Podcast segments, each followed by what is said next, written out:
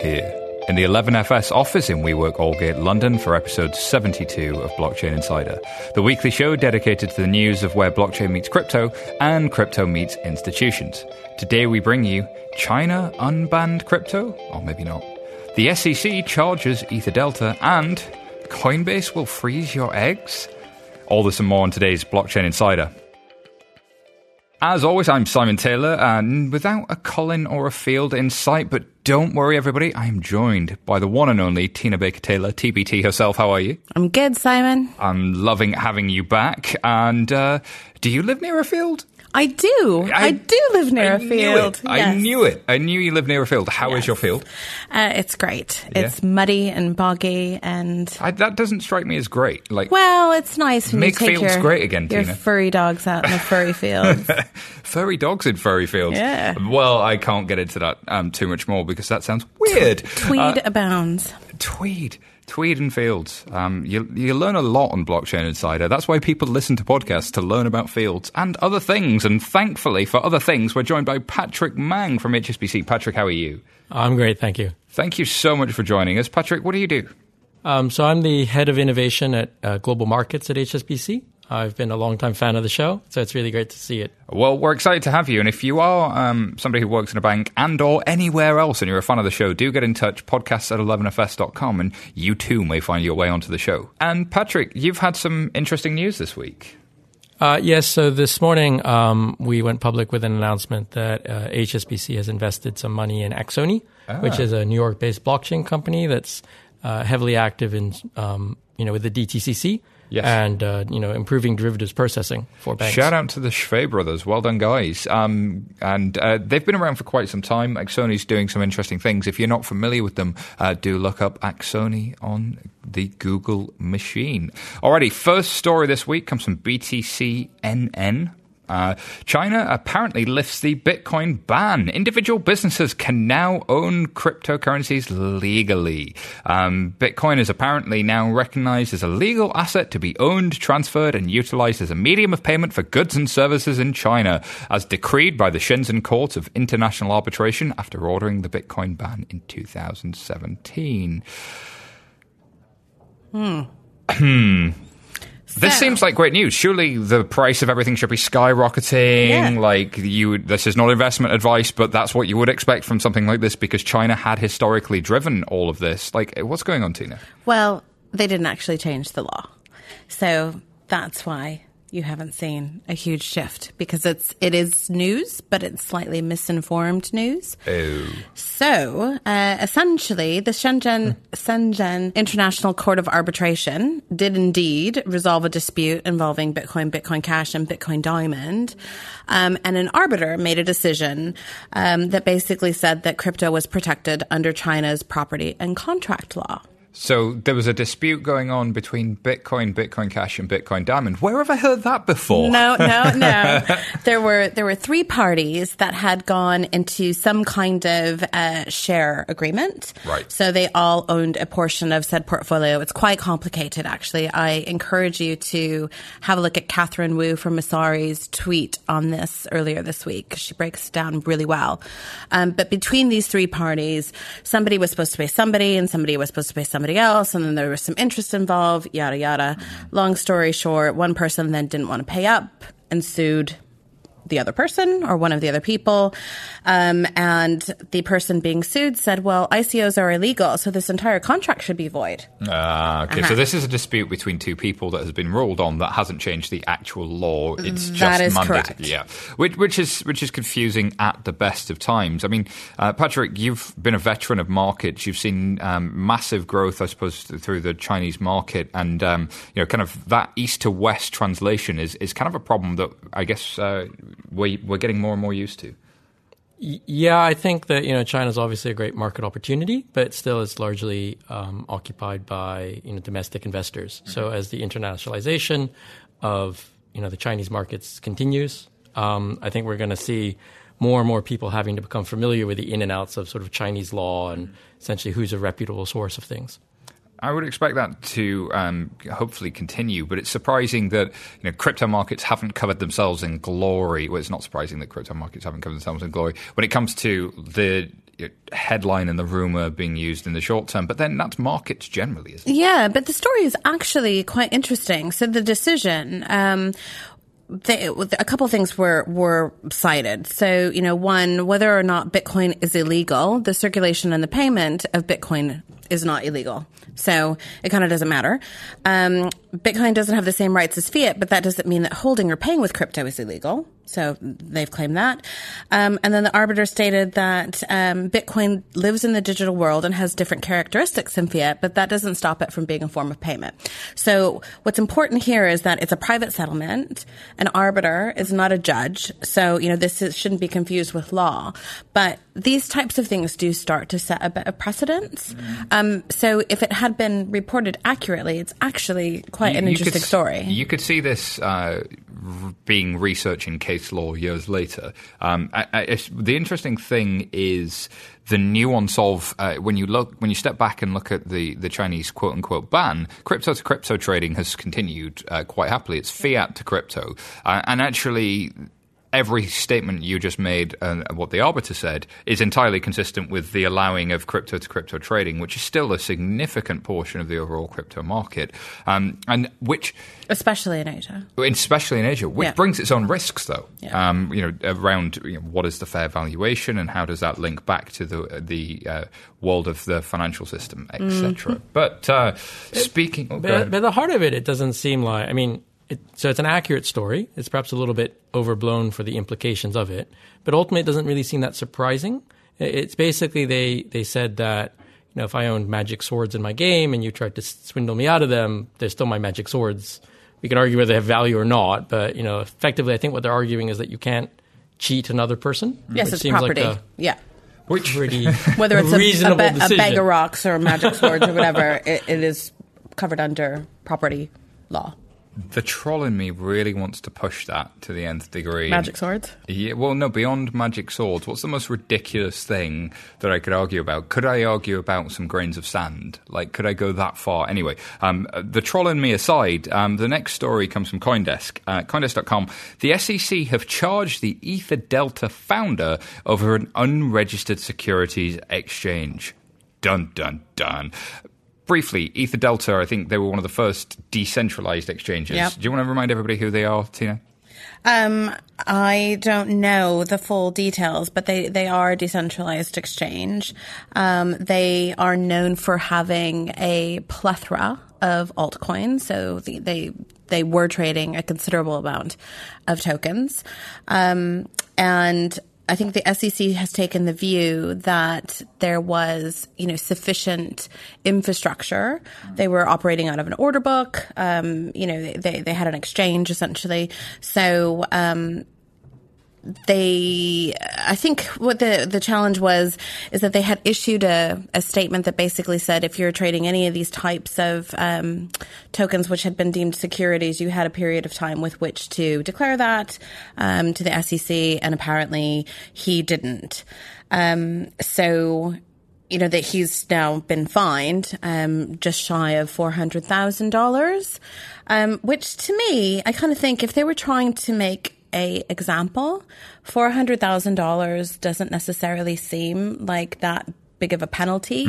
I know a number of, exchange owners globally or, you know, project owners that have taken a view that, you know, until we get fined, we'll just carry on because we may never get fined. And the law is ambiguous, so we don't have regulations, and so we're just going to carry on as we are.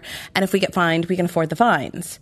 So if you are approaching this waiting to be fined, is $400,000 really a deterrent? But is there a second step? Have they promised to register? No. Because surely they can't just be fined and then just carry on until they get a fine next month again. No. I just went to the EtherDelta website and it's still up. But there was a big fat question mark I saw yesterday. Did you see an order book? I did. I just saw an order book. That was the first thing I saw when I went to etherdelta.com. So just very quickly, I guess there's EtherDelta are a source code that you can download from GitHub. So they say, well, anybody can run a copy of this. It runs on your PC. You control your keys. You control... So technologically, a lot of this looks a lot more like a non-custodial Bitcoin wallet. In other words, you are in control of your assets and you are in control of the software. This software happens to peer-to-peer connect you to other people who want to trade across an order book. More like a marketplace versus an exchange. Yeah. It's actually much more reminiscent of a marketplace. But if you think back to the days of BitTorrent, it sort of reminds me of that in terms of how it operates technically. So you can see the point they were trying to make. But the SEC statement actually came out and said, well, yes, but their smart contract, in other words, the software that ran on the Ethereum platform, was coded to validate those order messages, confirm the terms and conditions of those orders, execute paired orders, and direct the distributed ledger to be updated to reflect the trade. So regardless of how decentralized the main bits of the software were, regardless of how decentralized the wallets were and the custody of the assets were, there was still a little bit in the middle that some human had written that did these things. And we've been talking about that for a couple of months now. So, and I think that's really what's most compelling about this case. So, you know, we've talked about our regulators going to be able to shut down decentralized exchanges, right? And that are developers responsible for the code that they write. Right. And I guess, so are they going to be able to shut it down is a different question too. Are they going to be able to find the authors who wrote the software? Well, and that's what they did here. Yes. So there are consequences, even if that consequence isn't shutting down your service. And actually, whether or not they can shut it down, I mean, Ethereum in theory and in practical reality, you can write unstoppable code. Is that unstoppable code the best in the market? Can somebody outcompete you? Not necessarily, you know, yes, they can. But also, are there no consequences for the person that writes that unstoppable code? No, you're a human and you're subject to nation states' laws. But, you know, is this one of those situations where there's going to be increasing legal complexity for these developers that are contributing to, let's say, the Ethereum or the Bitcoin, you know, protocol layers, and is merely writing and executing code going to make technologists vulnerable to legal action? I mean, that's a bit of a concern for me. Well, so there was a statement from the CFTC going back to mid-October where the Commissioner Brian Quintenz said that smart contract developers should in some cases be liable for how their blockchain applications operate. It does to me say that, you know, this idea that you could just roll your own blockchain, roll your own code, roll your own smart contract is not as simple as it sounds, because when you're dealing with people's money, the code you write has consequences. And that's important. The code you write has consequences. So if you write some code that is a Ponzi scheme that deals everybody out of the money, have you done something dishonest? Or, you know, have you absolved your responsibility because you didn't do the evil deed the code you wrote did? I don't know that you have. Well, I thought that was the Augur challenge a couple of weeks ago. Yeah. Around, you know, if you're creating predictive markets for nefarious activities, you know, who's responsible for that? Well, I would argue with Augur, AUGUR, I think it is, right? They've created a prediction market. The prediction market subject has a history of being for nefarious purposes. They would argue that you can use prediction markets for anything, but you know, the subjective intent, and then there's... The U.S. midterm elections, they had a huge amount of volume going through Augur. Mm-hmm. But the subjective intent, i.e. what the developer intended to do, and then there's the real consequences of what the thing does, and you will always be judged by the real consequences of what the thing does if you did it. And to me, the fine amount, as was pointed out earlier, says to me that subjective intent and the sort of a level of naivete around your consequences in these early phases really is standing out to me. Well, and he cooperated, but you know, Patrick, looking at, you know, other financial institutions, they cooperate with regulators all the time, and do they get a soft fine because they cooperate? Well, you definitely get a lower fine if you cooperate, right? That's, I think, a generally accepted principle. It just happens to be that the magnitude of the fine is usually larger. But, you know, I guess my take on this would be, you know, the fact that they're trying to be decentralized, I think, is very interesting. You know, it's certainly you know, a step forward, I suppose, in the technology of how exchanges might work. And it might, you know, in the future break monopoly power that exists on, you know, traded venues at the moment, right? Which has been one of the probably takeaways of electronification and things like the equities markets over the past, since I don't know when it would be, like certainly since probably about 2000s, right? And then you've had to have these regulations to try and reestablish a national market under things like Reg MS, et cetera. So, the technology is interesting. The decentralization aspect is interesting. But I think to the points about the prediction markets is, if it, looks like a duck and walks like a duck and quacks like a duck, then you should register as being a duck. Well, especially if being a duck is a regulated activity. Quack. This is getting quackers, right? Before I make any more bad jokes and dad jokes, the other interesting linked story here is about Coindesk, and there's an expectation that the SEC are going to target more token exchanges.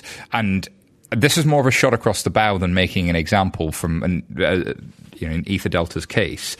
I think that, I'm reading the tea leaves here. I don't have this on any authority, but I suspect the regulators recognize they're dealing with a level of developer naivety and a level of kind of people that haven't dealt with the consequences of people's money before, just the consequences of code, and therefore are looking to educate and gradually turn up the cooker and the heater on people until they get the sort of behavior that they're looking for. Well, and they've said, let this be, a soft lesson to you all. And by the way, we're setting up a sandbox.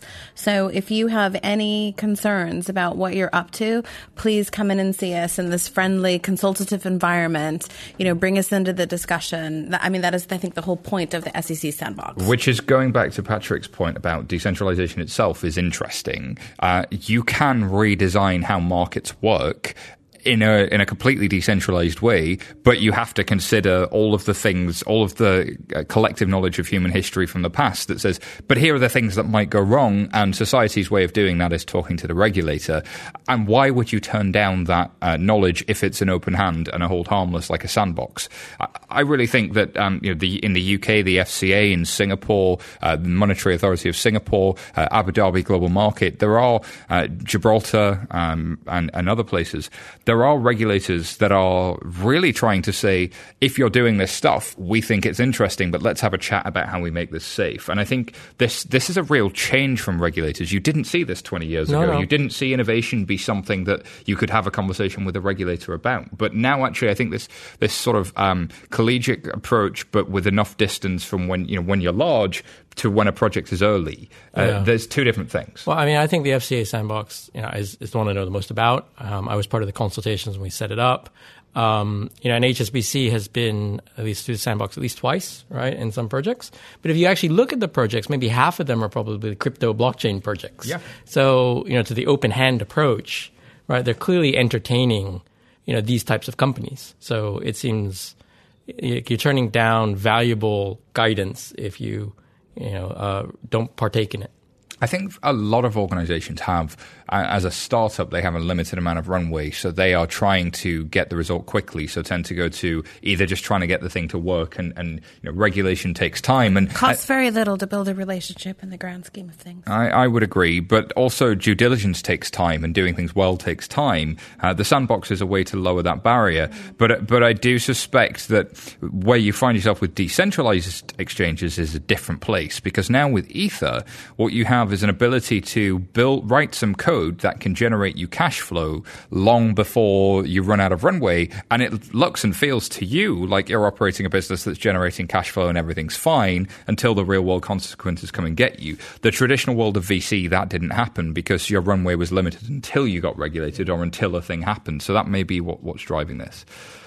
Cool. All right. Next story again comes from Coindesk. The CFTC have fined a Bitcoin trader $1.1 million for crypto fraud. So the CFTC jailed a Bitcoin trader and fined him over $1 million for running a fraudulent Bitcoin and Litecoin scheme. So Arizona resident Joseph Kim admitted to defrauding investors of hundreds of thousands of dollars after misappropriating more than $600,000 of his previous employer's funds. Whoopsie. Whoops. He was also then soliciting funds from individual customers, apparently continuing to trade crypto in the hope of making profits to repay his ex-employer. In addition to the fine, he's also permanently banned Kim from trading, including in cryptocurrencies. How they're going to do that? And sentenced him to 15 months in jail. Wow. If you're familiar with the story of Nick Leeson, as you said before we started the show, Tina, it's almost exactly what happened, except he didn't bring down Barings Bank. Pretty much. It's more like the SocGen guy. Don't you Adoboli. Think? Yeah. Or Adoboli. No, sorry, he was UBS. Yeah, the SocGen guy Kerviel. Is Kerviel. Yeah. So in both of those cases, I think... Leeson was a little bit more complex, but in the other two cases, it was, throwing, good money after bad and trying to kind of recoup the losses before one got found out.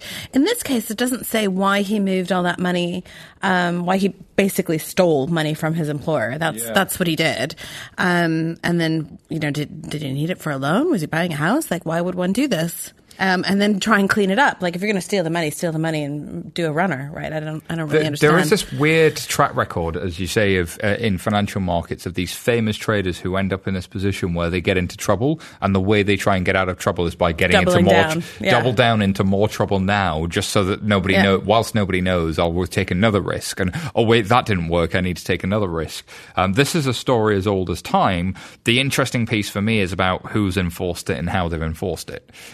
Bitcoin is clearly here falling under the remit of the CFTC. There are now no arguments about that. In the US, if you're trading Bitcoin, you're in the CFTC's radar. Secondly, they can jail you.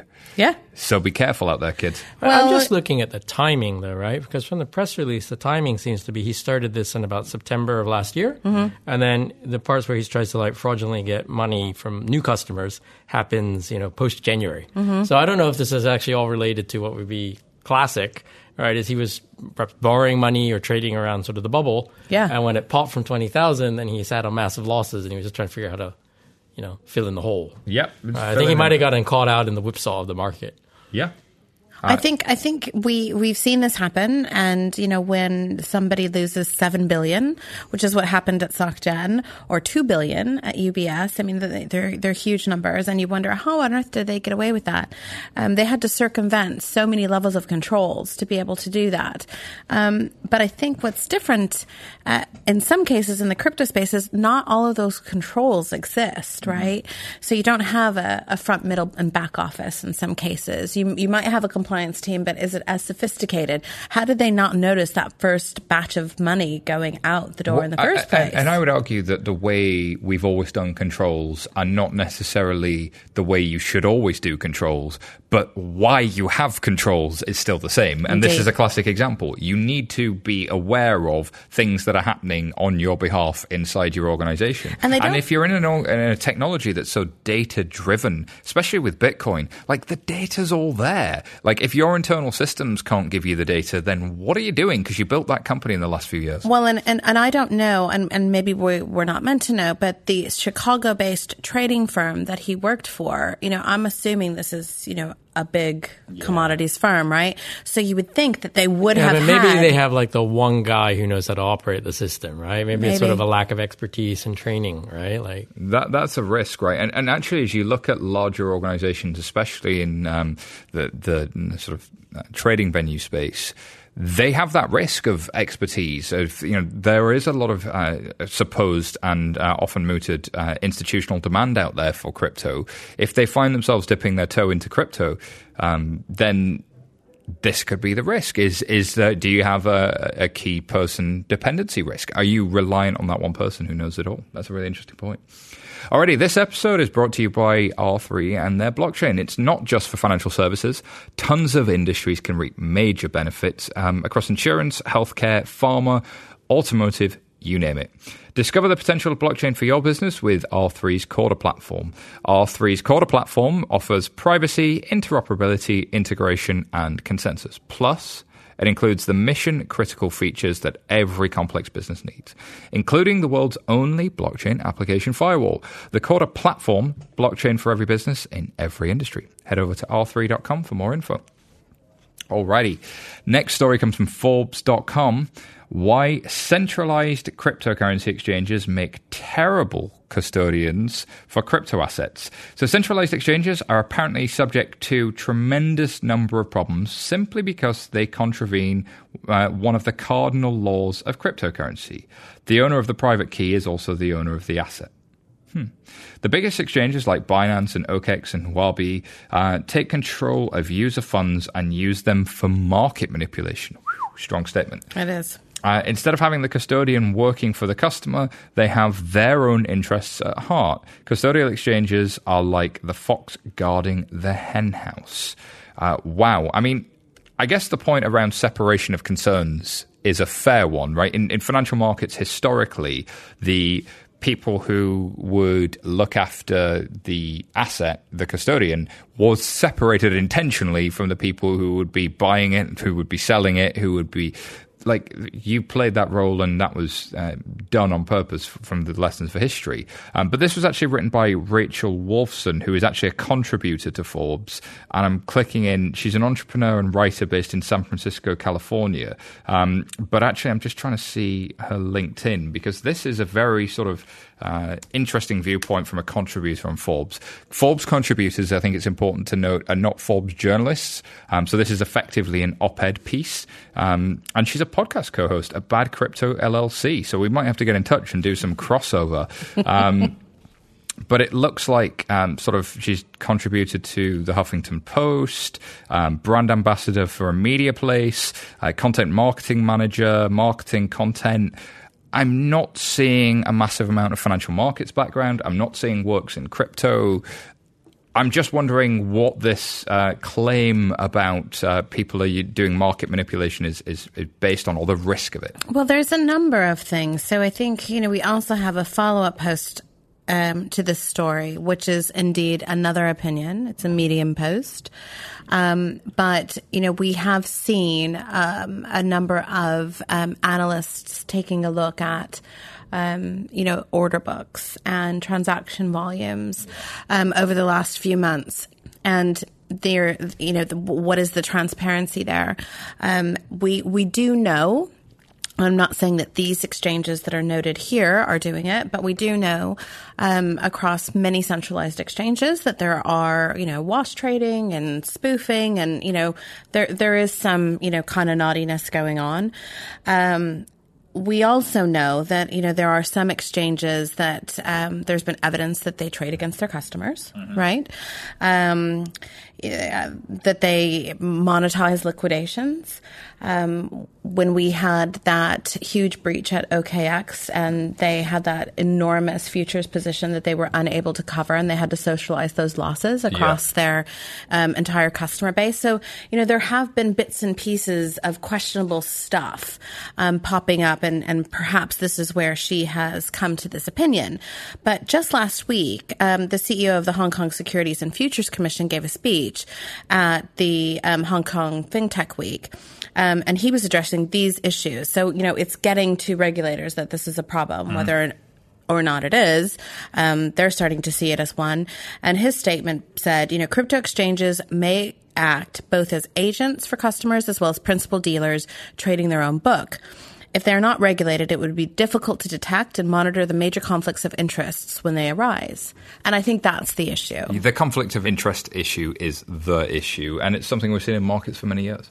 Yeah, but I also don't think that it's purely down to, you know, this custody, non-custody thing, right? Because, you know, you made a point that, I suppose in the institutional market, right, custody and the exchange is usually a separated function, right? But if you look at, like, retail brokerage, that's your standard experience. Yeah. Like, on your Fidelity account, they keep it. Right, for you, right? And so you, I guess, more or less trust that they, as regulated broker-dealers, whatever, are not, you know, misusing your using your it shares. To trade their own prop. Right, exactly. Yeah. Which is also not a thing you expect a broker-dealer to do, right? Because you just expect them to act as agent. Well, and you sort of saw this around the scandal that happened with Robinhood, Mm-hmm. So they had a thing where actually they were sort of tipping off, well, not tipping off, but they were selling their order book to high-frequency traders. Well, they saw the flow. Yeah, so the HFT boys could see the flow so that they could front-run effectively and make a spread and kind of then pay for that flow, which is to some immoral but not illegal. That's exactly it.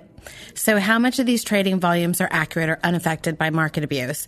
And while these types of market manipulation are unethical, without regulation, they're not illegal. Well, and I guess without regulation is dependent upon jurisdiction, right? So if I'm a centralized exchange in the United States and I trade Bitcoin, I am, according to what we've talked about today, very clearly subject to the CFTC's rules around preventing market manipulation. And indeed, some of the reasons why the other regulators there have not been happy about bringing ETFs to market, has been around the lack of controls across the industry to detect and prevent and report potential market manipulation. So this does appear to be a problem. But this story itself is wrapped up as this would be solved if you... It does sound very emphatic, yes. It does. This makes the point that, well, if everybody controlled their own crypto, then this wouldn't be a problem. No, it still would be a problem if you controlled your own crypto. It's not a custody thing. Yeah, it's not a custody thing. I mean, it feels symptomatic of...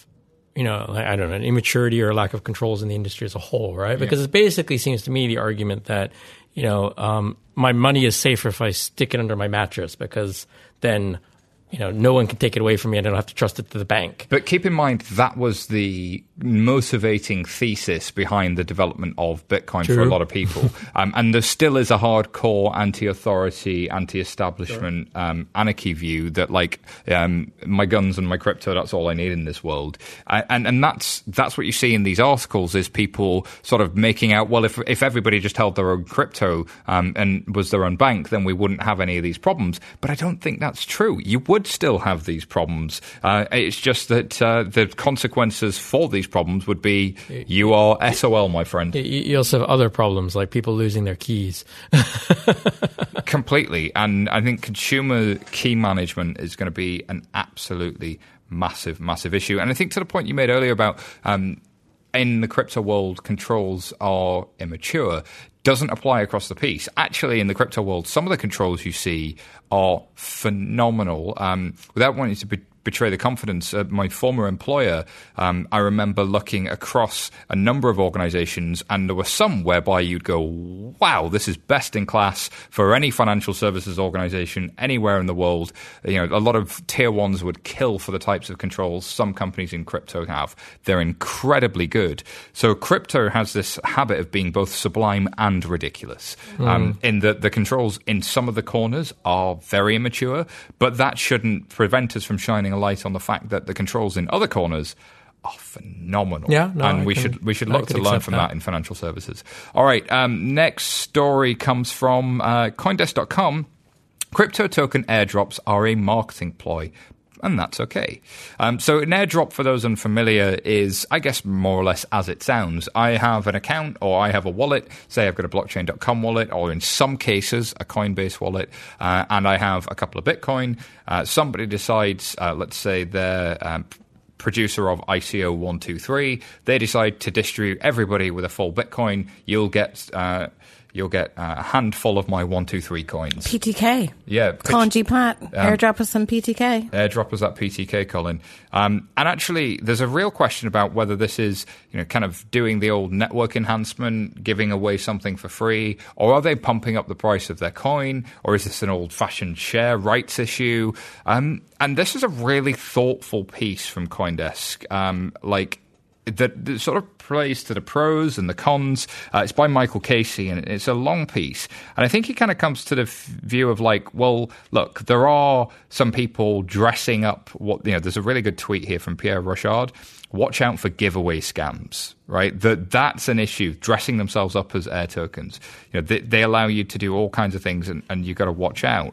But there is the need for nuance. And he goes on to make the point that if you are kind of looking to create network effects, the old-fashioned give somebody some of your product to get them started. Uber gives you £5 if you refer a friend. Yep. An airdrop is basically that at one level. But on another level, it's a bit more complicated because there's a network that may be moving value and it may represent an unregistered security. So you've got to be careful with this stuff. For me, I think the real question around airdrops is the value and how much do we value something that's free, right? So there's the old adage, never give away puppies for free, charge somebody $50 because they won't value it. They won't take care of it if it's free. Give away puppies. Yeah, that's why people don't give away puppies or kittens or whatever. You should charge someone for them. If anyone tries to give you a free puppy, say no. So is this a loss lead to drive adoption? And we see that in loads of advertising, buy one, get one free, or, buy this today and get something tomorrow. I think it's very different to give somebody a thing because if a network gives you a thing and you have no interest in that thing already, then what you're doing is, as a product or a brand, you're devaluing yourself. You're saying, I'm going to give you this for free and you haven't given me anything yet.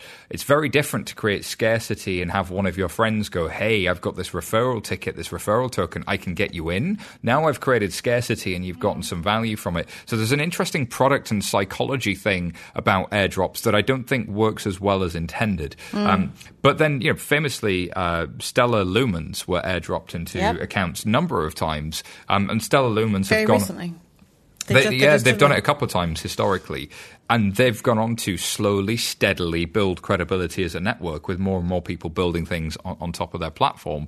So it's not entirely ridiculous, but with my product hat on, as we build products and services for banks and consumer platforms, you don't give stuff away. You create scarcity and get everybody to want it. The classic example is Facebook. Mm-hmm. Facebook didn't start available to everybody. When it first started rolled out, it was a few universities, a few colleges in the USA.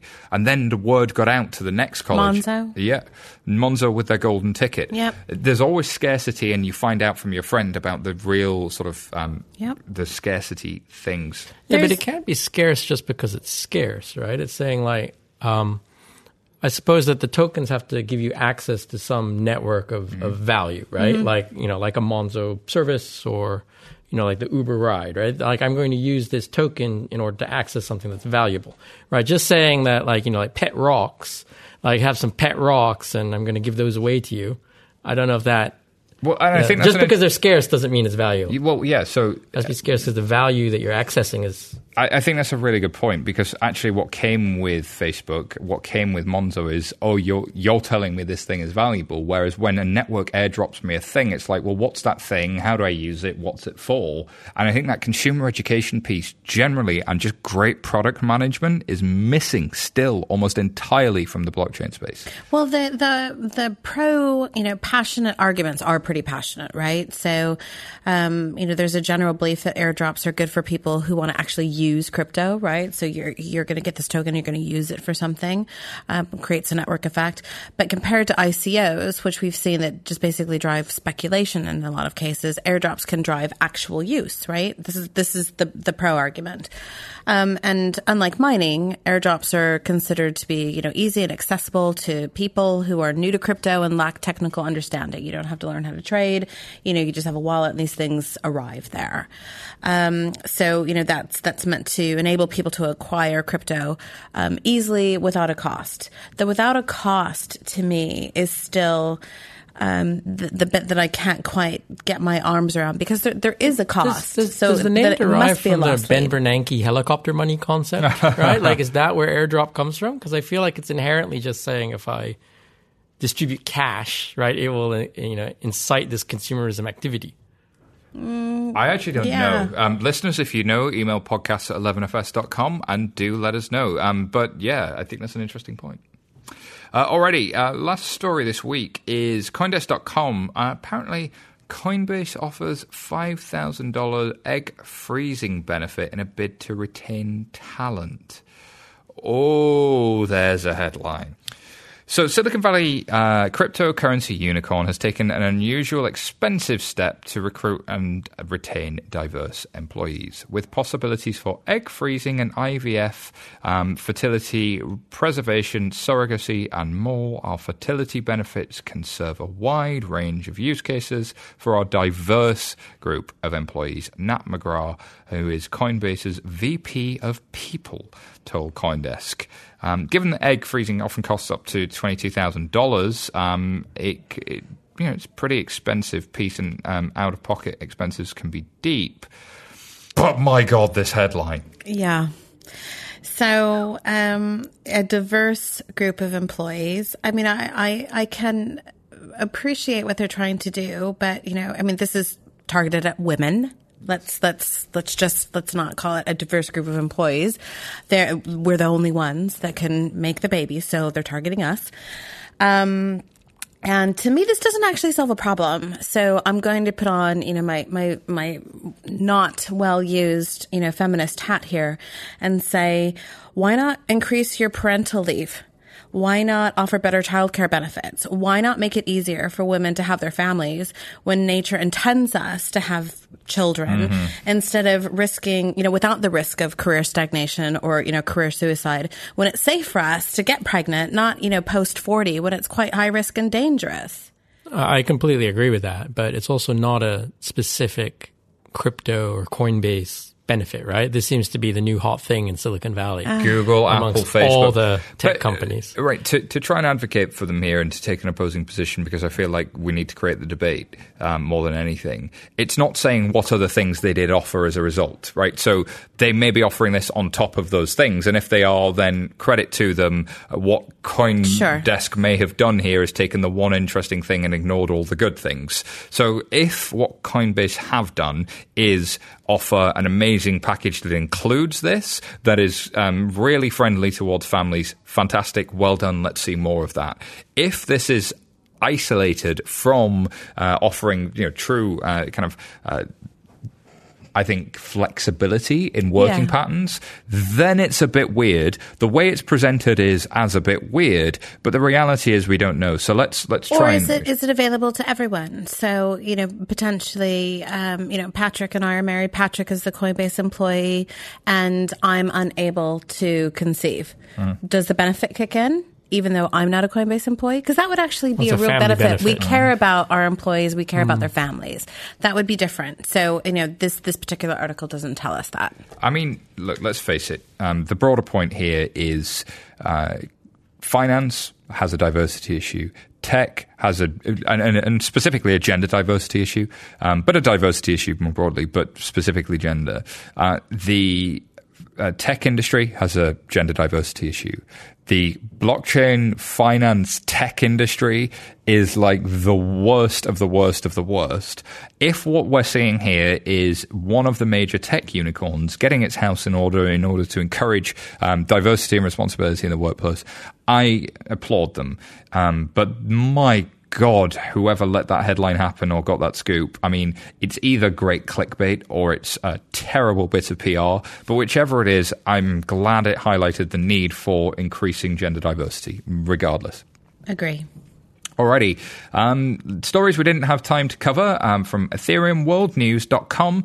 Does the Bitcoin Cash hard fork hurt mainstream adoption? And then a link from Coindesk. Colorado regulators crack down on 4 more ICOs. States be going rogue. They happen. And Coindesk.com, the Malaysian government and universities team on to put on degrees on a blockchain. Interesting idea. If you've ever had to prove that you have a qualification, that's actually not as bad as an idea as it sounds. Although I can feel people saying, why isn't that just on a website somewhere with a database?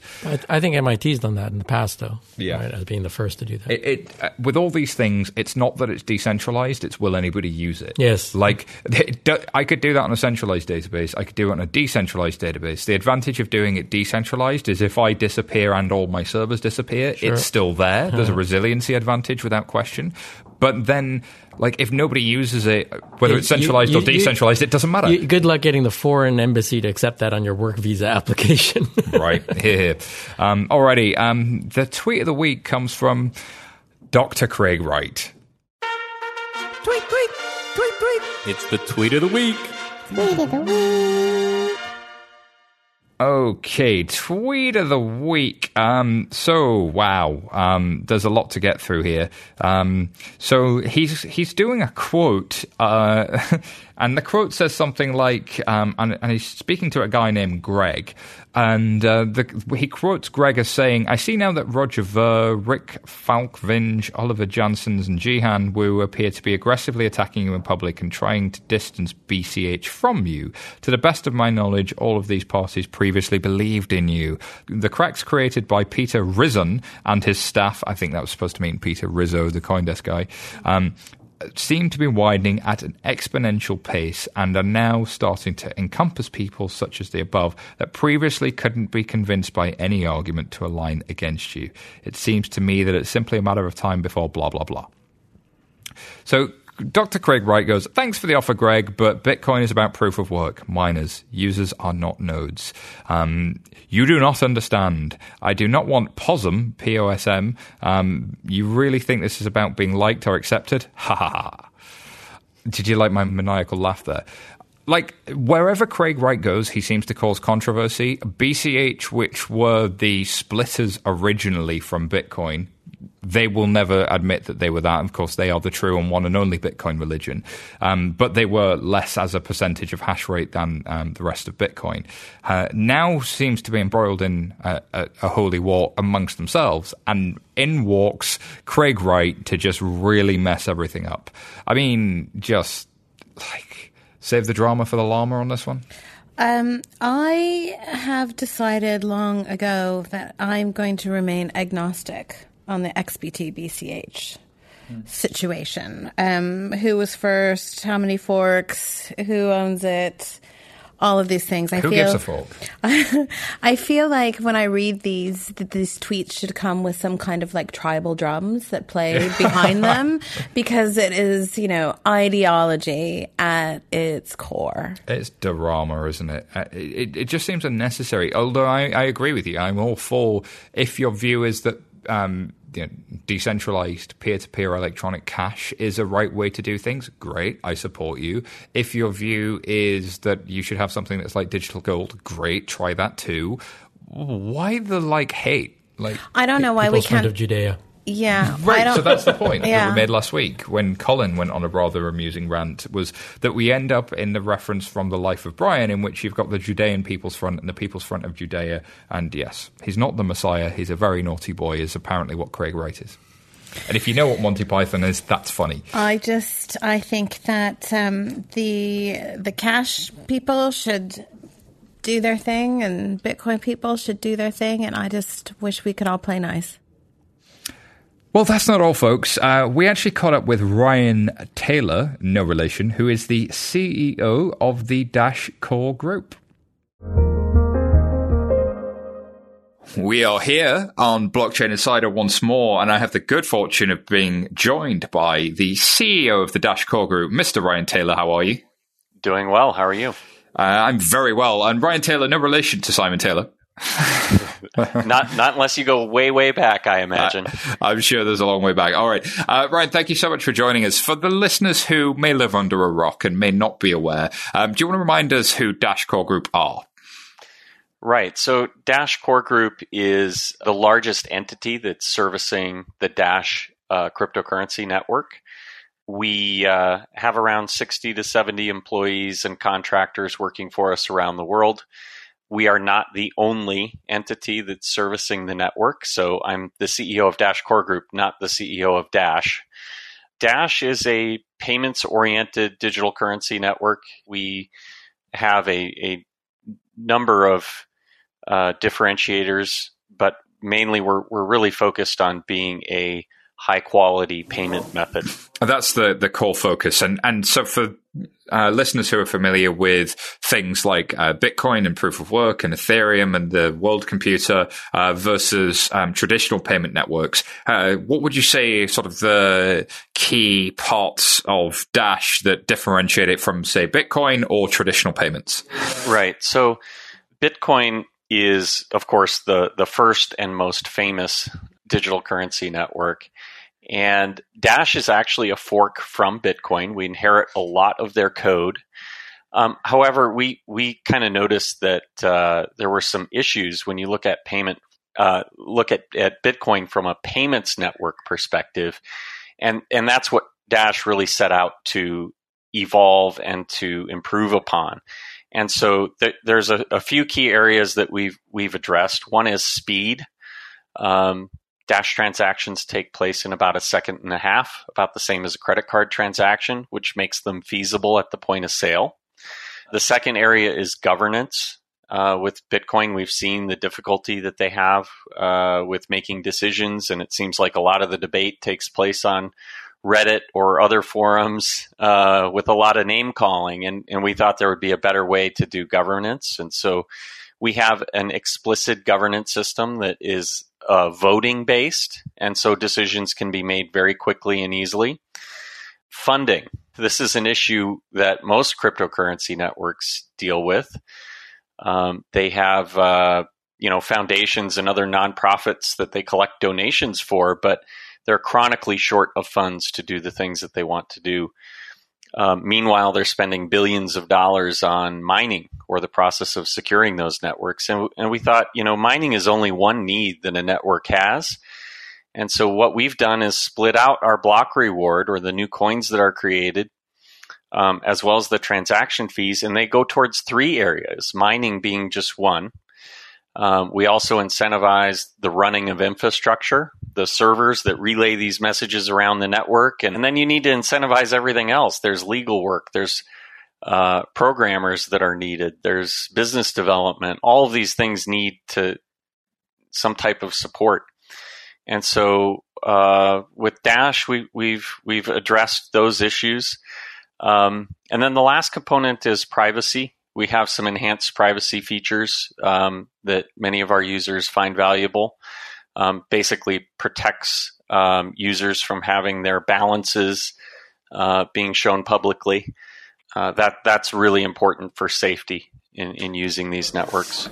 Absolutely, especially if you're in an emerging market and or you have a significant personal wealth, of course. So talk to me about your users. You mentioned the key word there. Who's using Dash and why are they using it? And can you throw some metrics at me? Sure. So Dash is really focused on being a payment network. And that means that that we are very focused on having the ability to easily obtain it and easily spend it.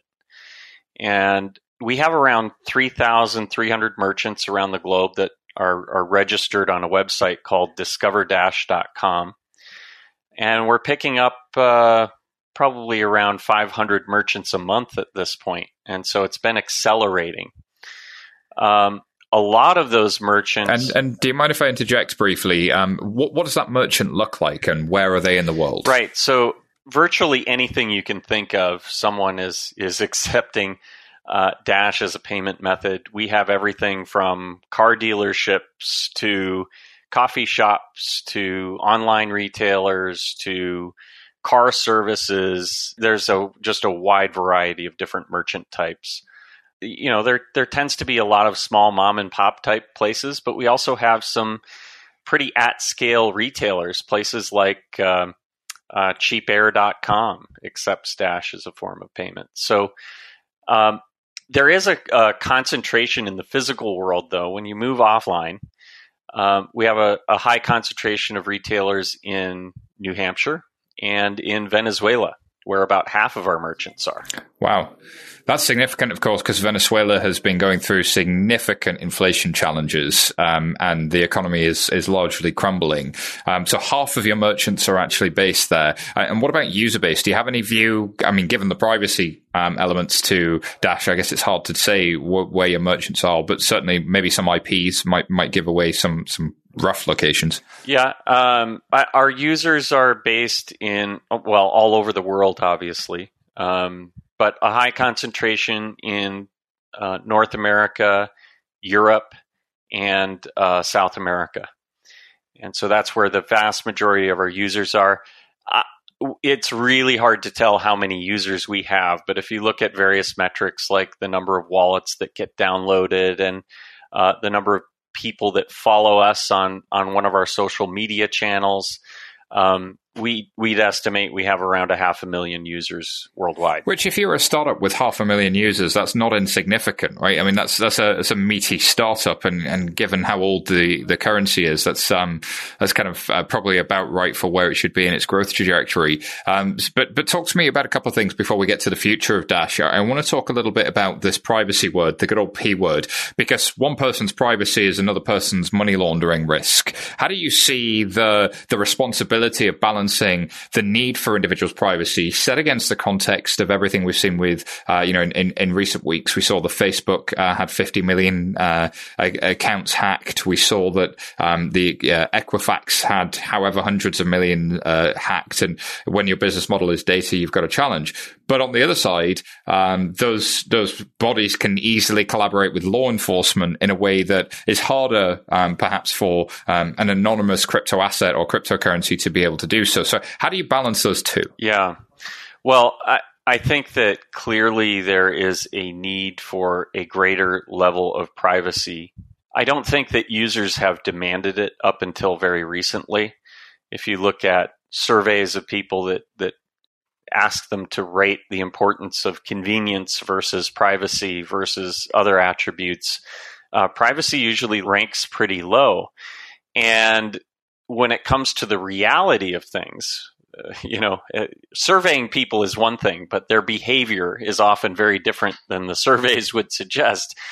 And when you look at their behavior, it's even less so that they care about privacy. And so, we put a great deal of emphasis on convenience and ease of use here at Dash, and that's one of the reasons we've grown. But we still believe that privacy is an important issue, and I think that it's both a safety issue as well as just a basic right that your neighbor shouldn't be able to spy on the blockchain and look at what your balances are. And, when you do a transaction at a point of sale, they shouldn't be able to see how much money goes back into your wallet as change. And so we believe that we need to provide those features. When people talk about this space, though, and they talk about privacy, they assume that it's very binary. You either have privacy, absolute privacy, or you have none at all. And that's not the case. Even the case with Bitcoin, it's always been called pseudonymous. And that's because once you can attach a name to a particular address, you can analyze it and you can track it. At the other end of the spectrum is probably some solution like Monero, which is a cryptocurrency that optimizes for the level of anonymity. And that anonymity comes at costs. It comes at the cost of a very large transaction size, and so they can't do many transactions on their network before it becomes quite bloated. And it comes at the cost of ease of use. You have to have a full copy of the entire blockchain in order to use it, and that makes it prohibitive to use it on a mobile device. And that's pretty inconvenient. So this is a spectrum, is my point, and different use cases will fall at different points on that spectrum. And I'd say where Dash falls is it follows all the same rules as Bitcoin. We inherited their code base. A valid transaction in Dash is a valid transaction in Bitcoin and vice versa, and an invalid transaction in Dash is invalid in Bitcoin and vice versa. So from a legal standpoint, they are identical. What we've done is take some of the tools that are available to Bitcoin and made them easier and cheaper to use. And so people can, regular people can use this stuff. The transactions themselves are still transparent on the blockchain. You can see the amounts that are being moved, the addresses involved in the transaction. It's just obscured a bit because these funds have been mixed together in a certain way. Ultimately, there are analytical tools that can analyze these transactions and attempt to place probabilities on where they came from. And so I couldn't go out and set up an ISIS donation address. And lo and behold, every time I were to go and spend that money, there'd be a 1% chance it came from that ISIS address. It wouldn't take very many transactions before you'd be able to say, well, you know, with almost certainty, I can say that this guy is the same as that ISIS person. Because the records are permanent, and many people have a copy of those records. And unlike, I guess, the existing banking system, they don't exist in paper in another country. They exist in a record that we know matches. And I think that's a pretty powerful point. And I guess there's something else there about you're targeting low value payments between sort of consumers and merchants rather than global kind of FX and large payments, you know, sort of FX corridors, which is, you know, very high amounts of value. So it's kind of a different target market. I'm interested, though, what does the future look like for Dash? You've got over 3,000 merchants. You estimate something like 500,000 wallets. What does good look like for you in a year, 2 years, 3 years' time, especially set against the context of what had been a bit of a bear market? Crypto winter is here. You know, what does the future look like, and what targets are you guys setting yourselves? Yeah, most of the cryptocurrency market is speculative in nature right now. I think there's, I think that's probably appropriate. I mean, the technology has huge potentials, and so we'll see which projects end up, carving out a large portion of that. And so I don't think it's unwarranted that people are speculating on it, but we need to move from speculation into actual use in order for this to be sustainable. And that's what we've been focused on. We laid out our strategy as Dash Core Group, keeping in mind there are other entities out there servicing the network. But we laid out on our most recent quarterly call our plans for expansion.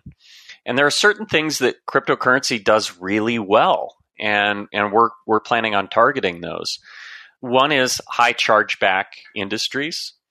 We're starting with online gaming. Things like fantasy sports. And the reason is because high chargebacks cost ultimately the merchant, and those costs get passed along to the consumer. Whenever you have an industry with really high credit card chargebacks, it's not good for either party. They get targeted by fraudsters, and online gambling is certainly one of those. And so we think that this is a solution that can... These are basically cash transactions. There is no such thing as a chargeback in cryptocurrency. And so it does away with the fraud, the consumer-based fraud, where people do a transaction and then claim it wasn't them. And there are others. Nutraceuticals is a good example. Online travel is a good example of this, where people buy a flight and regret it, and the only way to get their money back is to claim it wasn't them. And so that's one. Another is high inflation environments like what we're seeing in Venezuela. It is a great use case. People are losing a good 20% of the value of their funds between the time the credit card transactions go through and the time that the merchant actually gets the money in their bank account. That's incredible. And so they will gladly accept the volatility of cryptocurrency over that alternative. A third one is the cannabis industry in the U.S. This is an industry that is all cash, and we're partnered with a company called Alt36 to create a payment gateway that's being integrated into a lot of the larger point-of-sale systems in the industry. The next is just exchanges. Right now, cryptocurrency exchanges, in order to arbitrage between exchanges, it can take minutes or an hour or two to move funds between exchanges. Dash has instant payments. And so we can actually enable arbitrage opportunities between exchanges. So we're trying to get our instant send technology enabled on more and more exchanges to help capture some of that flow. I think that when you focus on these use cases that cryptocurrency does really well, I think that that's where you can gain a foothold and gain some real adoption. The last one I forgot to mention is international remittances. And this is, something that Western Union and MoneyGram and others, they can take 10 to 17% of a transaction in order to facilitate money movement, and often among the world's poorest people, sending money back to their families. And so we're focusing on certain corridors, starting with the U.S. to Mexico corridor. And we've got some partners in the works there to help us scale that out. and it leverages our great infrastructure that we have here in the U.S. We have a lot of ATMs, hundreds of ATMs across the country, and of course, a number of different services like Uphold and exchanges like Kraken that integrate with Dash. And so makes it easy to move money from the US to other places. And we just need to set up that infrastructure on the other end of that transaction. And hopefully mindful of avoiding getting around money laundering controls whilst we do it, and making sure that the endpoints are kind of helping with that. Because I guess from your point, you're building a network, or one of the organizations helping to build a network, but you're not the wallet, and you're not the definitely not the exchange. So there's only so much you can kind of put around that. Before I let you answer that as well, and I will, I just want to say we're kind of coming close on time. So I just want to say, you know, listen, it's been huge. Hugely beneficial to learn more about Dash. Do feel free to follow up on that point, but also remind our listeners where they can find out more about Dash and what Dash Core Group is doing. Yeah, sure. So there are, like I said, many different projects servicing the network. So there's a couple different sources that I would point people to. The first is our website, dash.org, and there are links to many different resources there, including some of the community organizations and places like Telegram or Slack, where there are channels that people can meet with other community members. Discover Dash is a great website for discovering all the great places that you can spend Dash and use it, some of the benefits to using it. And there's another website called Dash Nexus, where you can see all the projects that are taking place in Dash that are being funded every single month by the network itself. And there's a lot of great projects around the world, and potentially there's one there that people can get involved with locally. Brilliant. Ryan Taylor, CEO of Dash Core Group, thank you very much for being on Blockchain Insider, sir. Thank you. Alrighty, thanks so much to Ryan, and thanks very much to you for listening. Just as a quick reminder, of course, this podcast is made by 11FS, and we are a challenger consultancy working to shape the next generation of financial services. If you want to get an example of what that looks like, check out metal.co.uk, which is a business account for small businesses in the UK. We're changing how small businesses operate and deal with day-to-day problems, and it's a product that you can sign up for and get on the waiting list right now. If you want to hear more Blockchain Insider every single Thursday, well, why haven't you subscribed yet? The button's just right there. Just click it. And if you've already subscribed, go over to your friends and be really weird and click their button to subscribe too. We understand that you might want to avoid the 5-star review because of Colin G Platt, but go on. You've got Teana Baker-Taylor now, TBT herself. I love you, Colin G Platt. Give us those reviews. That would be awesome. Okay, where can people find out more about you, Teana? On Twitter at Teana Taylor. Wow, I'm really excited that your Twitter handle is out there. Some tweeting some good stuff lately. Have I been? Yeah. Oh, okay, good. Get following Teana, people. And what about yourself, Patrick? I only tweet when I think I can win a prize, but I'm more found on LinkedIn under Patrick Mang. Brilliant. Thank you, Patrick. And a big thank you, of course, to our amazing production team here at 11FS. And thank you for listening. We'll have more Blockchain Insider next week. Goodbye.